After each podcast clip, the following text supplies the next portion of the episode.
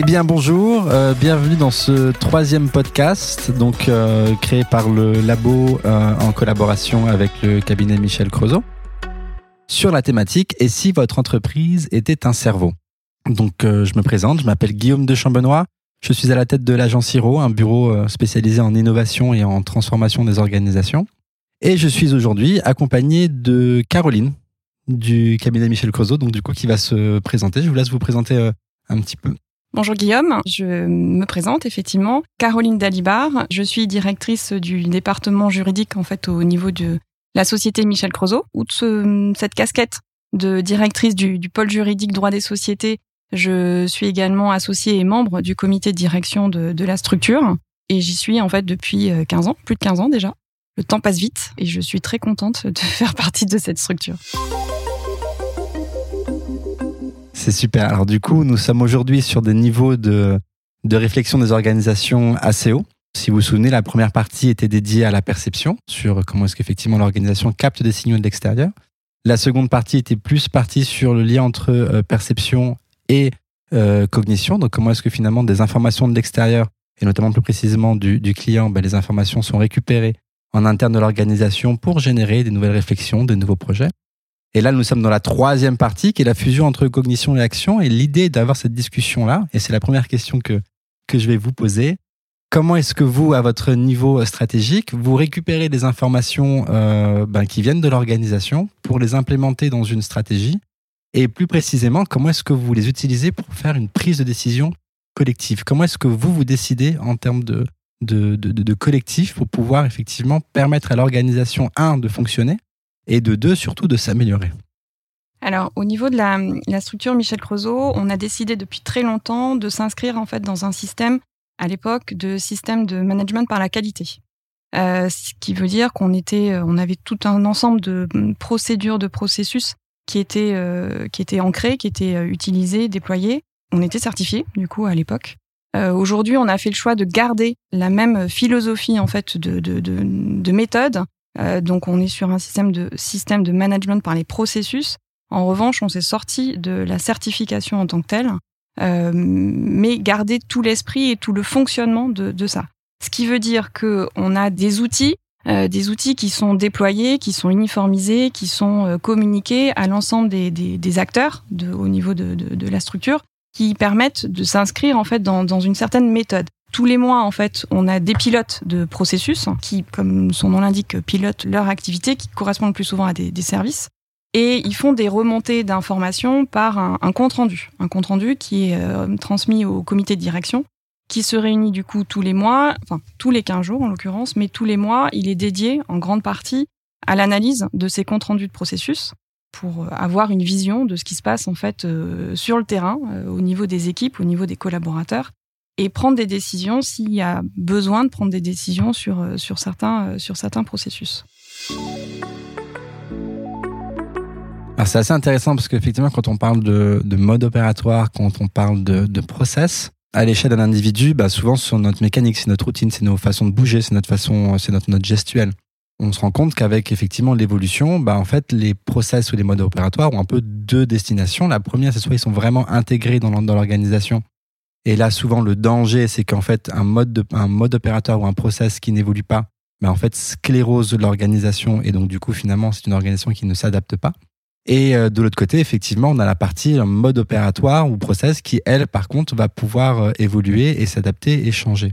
Donc, du coup, comment est-ce que vous vous identifiez une fois que vous avez mis euh, un, process en marche Comment est-ce qu'il est utilisé Comment est-ce qu'il est testé Et à quelles conditions ou quels sont les indicateurs ou les façons de faire qui vous dites ah bah du coup ce process il faut qu'on change parce que si on ne change pas euh, on va aller entre guillemets dans le mur où ça va plus pouvoir fonctionner pour x x ou x x ou y raison. Comment est-ce que vous vous assurez justement que c'est que ces process ne s'ancrent pas trop trop trop dans l'organisation pour avoir une organisation un peu trop euh, bah voilà un peu trop un peu trop figée on va dire? Alors, comment on s'organise Ça, c'est effectivement le rôle de chaque pilote, de pouvoir avoir assez de recul sur les, les, process qui sont mis en, place pour justement voir si ça marche, si ça répond à l'objectif. Dans la pratique, ce qu'on voit, c'est que bah, si justement on n'a pas assez bien communiqué sur le sens euh, d'un process ou sur l'objectif de ce process, bah, c'est pas forcément appliqué par les collaborateurs. du coup, on ne remplit pas l'objectif de cette mise en route hein, de, de, process. Donc dans ce cas-là, soit ça veut dire que le process n'est pas correct et il faut le revoir, soit c'est qu'on n'a pas bien communiqué et effectivement il faut le revoir, soit c'est qu'il est plus du tout adapté parce que pour X ou Y raison, l'environnement a changé, les besoins ont changé. Enfin, il peut y avoir différentes raisons qui font que le process, comme vous dites, n'est plus adapté. Donc là, à chaque pilote doit faire cette analyse pour se dire, euh, avec recul, c'est encore bon, c'est pas bon, ou il faut l'adapter en fait.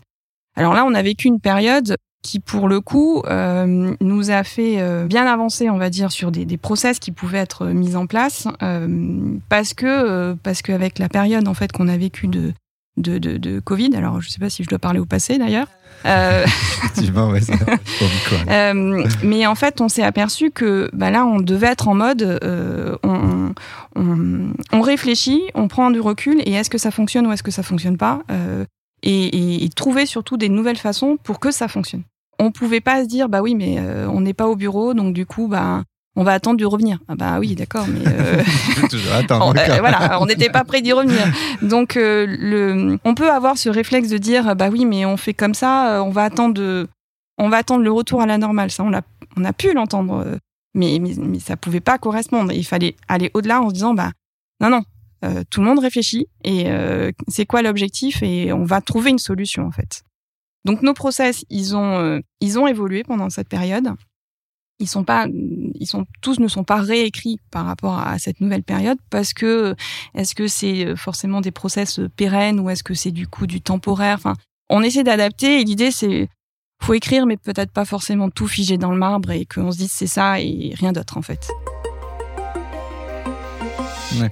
C'est assez intéressant, c'est effectivement comment est-ce que le, un élément de l'environnement, donc le Covid est quand même un super exemple, enfin on sait qu'on vit un peu l'histoire, c'est que toutes les organisations se sont trouvées un peu un peu shaké, mais du coup, ce qui permet de, de, de tester l'organisation, non pas est-ce que l'organisation est performante, c'est plus est-ce que l'organisation a ses capacités, et là, du coup, quand je vous entends, je vous c'est plus des capacités, entre guillemets, de limite de management, de, de, de, personnes, en fait, de, de savoir est-ce que mes collaborateurs, est-ce que nous, en tant que collectif, on a cette capacité de se remettre en question et surtout d'essayer de gagner en temps, en temps de réaction. Mm. Et, euh, et, ce que je trouve intéressant dans ce que, dans, ce que vous dites, c'est qu'on dans, dans, votre discours, on entend les différentes, euh, les différentes couches de, de, temps de réaction et de réflexion. C'est-à-dire qu'effectivement, le pilote du process, lui, se doit d'être un peu plus proche du process dans qu'est-ce qui, qui fonctionne, qu'est-ce qui fonctionne pas, autre chose. Et tous les, euh, tous les mois, justement, ben, sont, sont présentés pour savoir effectivement est-ce que euh, le résultat de ces micro-expériences, ben, en fait, valent le coup d'être intégré un peu plus, à un niveau un peu plus profond, on va pas peut-être parler d'ADN, mais effectivement dans le mécanique euh, profonde de fonctionnement de l'organisation ou pas. Et ça, du coup, c'est à votre rôle. Euh, en tout cas, c'est comme ça que je l'entends, en fait, de, de, de, stratège, de pouvoir de dire, bah oui, ok, on le met ou on, on, le met pas. Comment est-ce que c'est perçu lorsque, euh, bah, par exemple, le pilote, le pilote vient vous présenter ce, ce, le résultat du process, en fait, que ça fonctionne, que ça fonctionne pas là-dessus, et que finalement, euh, soit vous dites ah ben ok c'est super c'est cool, soit vous dites ben pour des raisons x ou y, ben en fait finalement non il faut qu'on garde euh, cette, euh, cet ancien process, ou en tout cas pendant pendant une période. Est-ce que c'est est-ce que c'est bien perçu? Est-ce que euh, comment est-ce qu'après lui va le relayer au sein de l'organisation? Comment après l'information va redescendre au niveau du au niveau au niveau un peu plus au niveau du terrain ou des personnes qui sont à l'interface de l'organisation? Alors, euh, bien perçu, euh, je pense que oui, dans le sens où on explique le pourquoi du comment. On, on, on veille à ce que chaque process euh, a, un sens, est un sens en fait, est un objectif. Si effectivement, euh, il faut pas que du coup on se dise qu'on on change de process ou on considère qu'il n'est pas adapté, juste parce que euh, dans un premier temps, soit en fait on n'a pas l'adhésion de tout le monde, soit parce que tout de suite on voit pas les, les effets bénéfiques. Euh, il faut euh, bah, prendre le temps de l'analyse de, de, de, de, ça pour savoir euh, le pourquoi du comment. Ensuite, le, le, donc on fait des comptes rendus de codir déjà, euh, qui sont effectivement communiqués à l'ensemble des, des, des, pilotes, à l'ensemble des, des, intéressés, qui après, dans le cadre de ces équipes, organise lui-même des, des réunions soit hebdo, soit mensuelles, pour justement bah, redéployer cette même information en fait. Et, et et à lui d'expliquer euh, bah, justement le pourquoi du comment, l'objectif, le sens à donner à, chacun de ces process pour euh, et voir comment euh, les, freins qui peuvent être levés pour bah, pour justement qu'on arrive à, faire les, choses dans le sens où on veut que ça, ça soit fait en fait. Ok, c'est super intéressant parce qu'effectivement, on est sur euh, là ce que, ce que vous ce que vous décrivez, c'est une organisation, euh, enfin c'est un peu les organisations un peu plus ouvertes, c'est-à-dire qu'à l'époque on était sur de top down, c'est-à-dire le euh, la direction décide que pour x ou y raison et donc du coup tout le monde doit se plier. Là, ce que vous ce que vous expliquez, c'est effectivement on récupère les informations de ces bah, du terrain, qui récupère ces informations des pilotes en fait, qui le remontent et vous, vous n'êtes pas dans une euh, dans une euh, dans une dynamique de euh, je décide nous en tant que direction ce qu'il faut faire. C'est plus ok, on écoute ce que vous, ce que ce que vous avez ce que vous avez, ce que vous avez fait, vos, retours du terrain. Et ben nous on tranche sur hypothèse 1 ou hypothèse 2 et on vous explique pourquoi est-ce qu'on on a tranché hypothèse 1 hypothèse 2 et donc du coup c'est à votre mission euh, au strates un peu plus un peu plus hautes de retranscrire exactement là-dessus. Du coup, ça m'amène à une autre question qui est une, question de plus de, de, stratégie à moyen long terme, qui est en fait en vrai le rôle de de, de, de la direction, autre chose, de, de réfléchir, d'à peu près dire ok où est-ce qu'on va aller, est-ce qu'on va un peu plus vers, la gauche en fait parce qu'on veut y, arriver, un peu plus vers la droite. Euh, pour dire où est-ce qu'on mène le bateau, dans quelle direction qu'on ce veut aller. je crois que vous avez sorti votre nouvelle stratégie euh, qui va jusqu'à 2024, si mes souvenirs sont bons. Euh, comment est-ce que une fois que cette stratégie est dessinée, comment est-ce que vous la transformez en plan d'action? Et derrière, en sous-jacent, c'est qu'en fait, effectivement, le cerveau est une, une, une, machine qui va, se, qui va faire ce qu'on appelle des stratégies fantômes. Les stratégies fantômes, c'est un peu comme un tuteur pour, euh, pour faire grandir une, une, plante. En gros, on ne sait pas trop comment elle va grandir, mais on sait qu'elle va grandir dans cette direction-là. Et du coup, on, la stratégie se doit de s'adapter. Sinon, on revient sur la question des process, c'est-à-dire une stratégie qui est beaucoup trop fixe euh, si euh, finalement on sent qu'elle est pas elle, est pas bonne en fait risque de se casser. Et quand une stratégie se casse bah du coup on perd le sens. Et le collaborateur perd le sens. Et donc du coup il est beaucoup moins engagé dans l'organisation. Donc ma question est c'est ok. Donc déjà quel était le process pour construire cette stratégie là quelle était la façon pour le transformer en, plan d'action? Et quelle est derrière la, je permets de dire les, les, clés qui vous permettront effectivement peut-être s'il y a des indicateurs ou enfin je sais pas là-dessus qui vous permettront bah, là il faudra qu'on la change, il faudra qu'on la garde quel est le, le, cadre de, de, maniabilité? Alors, vous avez déjà répondu à une question, c'est-à-dire de ne pas faire une stratégie à 10 ou 20 ans, qui est toujours un peu plus dangereux, mais de garder sur un temps relativement court, donc qui, qui a 4 ans, qui est plutôt, qui est plutôt intéressant. Donc voilà, comment est-ce que, comment est-ce que voilà, tout ce travail autour de la stratégie? Euh, alors effectivement, jusqu'à présent, on avait une strat euh, un projet qui, euh, qui était sur 8 ans. On s'est aperçu finalement qu'un projet sur 8 ans, c'était plutôt long une période, une période trop longue. Donc là, on est sur un projet à trois ans. Alors comment on l'a conçu? On est un système du coup avec des, associés qui sont euh, euh, des associés en fait qui travaillent déjà dans la structure et qui élisent en fait un comité de direction. En début d'année 2024, il y a eu une nouvelle élection du, du comité de direction et euh, au préalable, ce futur, enfin c'est les, les, les, candidats, on va dire, à, au comité de direction ont travaillé euh, en amont sur le projet qui était euh, sur lequel eux-mêmes voulaient s'engager à trois ans. Donc il y a eu un premier euh, travail de, de, par rapport à, enfin, fait par ces membres du comité de direction. dans le cadre de l'élection, ça a été présenté. Et au cours d'une réunion avec l'ensemble des associés, ce projet-là a été discuté, amendé, enfin expliqué, retouché et adopté par l'ensemble des associés. C'était, enfin, le, chez nous, la, la, la, stratégie, elle est adoptée par au niveau de, de des associés. Euh, à partir de là, c'était le go au comité de direction pour dire bon ben voilà, effectivement, c'est le projet sur trois ans. Euh, c'est vous avez le mandat pour euh, pour réaliser ce, ce projet. Donc, on a constitué des, des groupes de travail euh, parce que dans le cadre de ce projet, on a défini des objectifs, on a défini des parties prenantes, et euh, à partir de là, se dire, euh, on, on, va, enfin, on peut pas que au niveau du codir en fait travailler, euh, travailler euh, nous seuls en fait là-dessus. Il faut qu'on constitue des, des, des, groupes de travail pour trouver exactement les, les, indicateurs justement qui nous diront, bah, ok, on y est arrivé au bout de trois ans, ou qu'est-ce qu'on veut exactement atteindre. donc travailler déjà sur des objectifs par rapport à ces différentes parties prenantes euh, qui ont été proposés au niveau du comité direction. Le comité direction a soit euh, validé en l'état, soit amendé, euh, enfin discuté ces, ces, différents sujets. Et ensuite, de nouveau, ces groupes de travail ont travaillé sur le plan d'action. À partir de ces objectifs, quel est le plan d'action sur, enfin, qu'est-ce qu'on doit mettre en place comme action pour qu'on atteigne cet objectif à trois ans? Euh, donc là, on est en plein dedans. On est en, on finalise en fait la, la, la construction des, des plans d'action. Euh, pareil, qui ont été du coup travaillés par le groupe de par les différents groupes de travail, présentés au CODIR. Le CODIR a euh, amendé, modifié ou, ou, validé en l'état le, le plan d'action. Désormais, ce qui nous reste vraiment à faire, c'est de communiquer sur ce plan d'action. Euh, L'idée, c'est qu'il reste pas dans un tiroir, euh, qu'il reste pas bien au chaud à un endroit. Il faut qu'il soit, euh, qu'il prenne son, son existence en étant communiqué, en étant euh, vécu au quotidien. Donc il y a un plan d'action bah, qui est aujourd'hui celui-ci, mais on est euh, certain, euh, là-dessus je pense que on est tous raccord sur le fait que ce plan d'action devra être adapté au fur et à mesure. Il y a peut-être des choses qu'on va arriver à faire plus tôt que prévu, il y a peut-être au contraire des choses qui finalement devront être euh, décalées dans le temps, reportées, enfin modifiées parce que on va avoir X ou Y événements.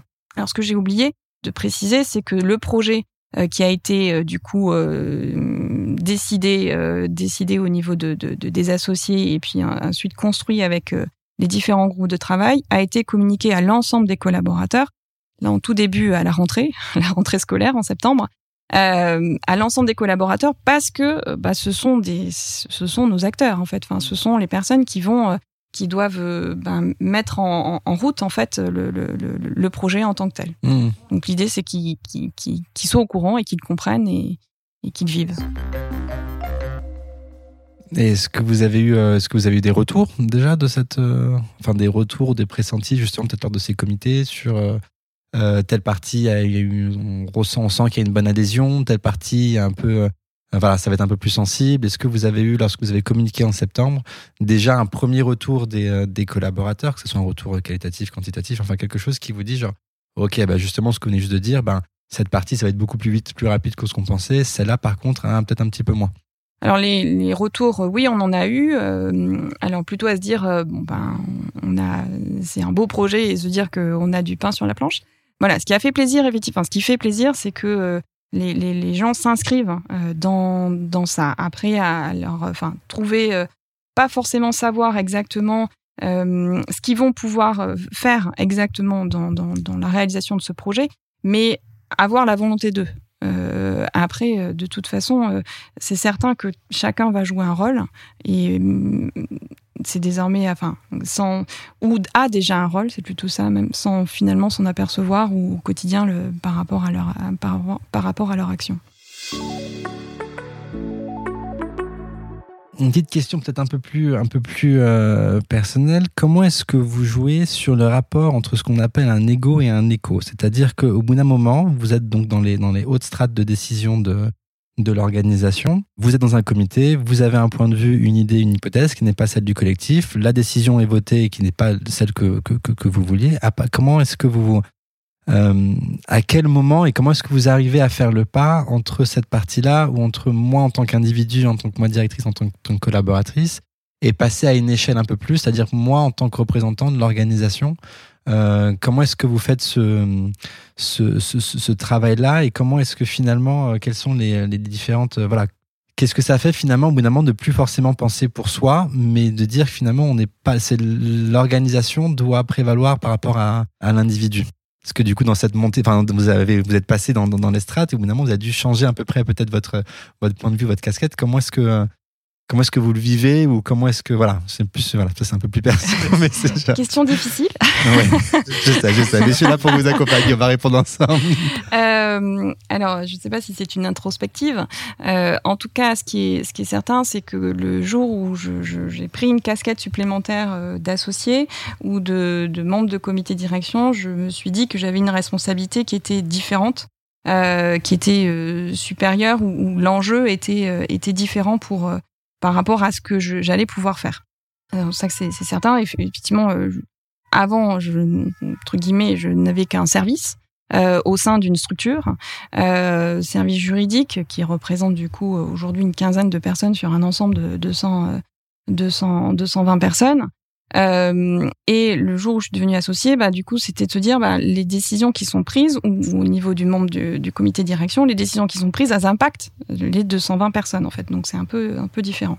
J'essaie de, de, de, prendre du recul, ou effectivement de me dire, euh, c'est quoi l'intérêt, quel est l'intérêt général? Vous dire si c'est toujours les bonnes décisions, non, je suis pas sûre. Euh, S'il y a une technique particulière, euh, je ne sais pas non plus. Euh, en tout cas, j'essaie je, euh, de pas prendre une décision potentiellement par facilité, en disant bah moi ce sera plus facile pour moi si du coup on décide telle ou telle chose. euh, non, ça peut potentiellement être plus euh, plus contraignant ou plus compliqué ou plus difficile. Mais en même temps, euh, si on y arrive à le mettre en place, bah, ça sera bénéfique pour pour pour l'ensemble. Donc je sais pas si j'ai une technique particulière. Ouais, non, mais c'est non, non, c'est super intéressant. Euh, ah, ça me donne envie de, de poser une, une, dernière question sur le sur la, la, la partie euh, bonne bonne ou mauvaise décision. Moi, je suis toujours en train de me poser la question est-ce que finalement, mais même dans dans la vie de tous les jours, euh, est-ce qu'on fait des des bonnes ou des mauvaises décisions? C'est à partir de quel moment on sait qu'une décision elle était bonne? Alors ça peut être un achat de vidéo ou mauvaise ou plutôt, est-ce que finalement, l'idée n'est pas de dire, bah, au bout d'un moment, il faut qu'on prenne une décision, parce que parfois, ce qui est fatal, c'est de ne pas prendre de décision, puisque du coup, ça l'individu ou l'organisation, justement, n'évolue pas. Et, là, ça reboucle avec ce qu'on a dit, mais du coup, finalement, c'est comment est-ce qu'on va vivre avec cette décision-là, ou comment est-ce qu'on va la faire transformer par rapport aux conséquences de cette, euh, décision? Je ne sais pas comment vous, vous, vous voyez ce, ce, côté-là? Est-ce que finalement vous dites voilà on a pris une bonne décision, on a pris une mauvaise décision, on aurait pu prendre un autre truc, mais finalement voilà comment est-ce que vous vivez ce, ce rapport à un la décision de, de, l'individu et encore une fois surtout la décision du, collectif par rapport à l'organisation? Euh, oui, je pense que bonne décision mauvaise décision, c'est toujours une, une, définition qui est très difficile et je crois que finalement c'est plutôt euh, l'histoire hein, qui, qui dit si finalement c'était une bonne ou mauvaise décision. Euh, L'avantage certainement, c'est que quand même on est justement en collectif. Au niveau du comité direction, on arrive, enfin, on discute, on échange, euh, la parole est libre. À partir par contre du moment où on a pris une décision, c'est cette décision qui s'applique. Mais dans un premier temps, l'échange ou la, la, manifestation de, de, des, des idées euh, individuelles euh, permet de construire une décision. Et en fait, finalement, dans la pratique, on voit que à partir du moment où chacun y va de sa petite sauce, ben, on construit une, décision collective, qui n'est pas forcément initialement la décision d'une personne, en fait. Je ne sais pas si... Ouais, non, tout à fait, c'est super intéressant. euh, donc, à partir de là, déjà, c'est plus facile de s'inscrire en fait dans cette décision collective parce que finalement, elle est la résultante de différentes euh, idées, euh, différentes briques.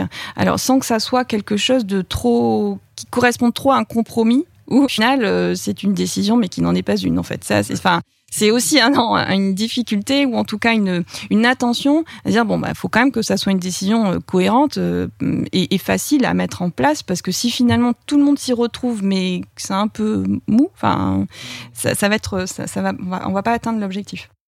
Euh, donc par rapport à, à, par rapport à ça, savoir si effectivement on a pris une bonne ou mauvaise, décision, euh, je pense que voilà le, le fait que ça soit une décision collective, c'est certainement plus facile. Après, on a forcément pris des décisions qui n'étaient pas adaptées, qui étaient peut-être adaptées à une situation et qui euh, le sont plus euh, désormais avec des nouvelles données.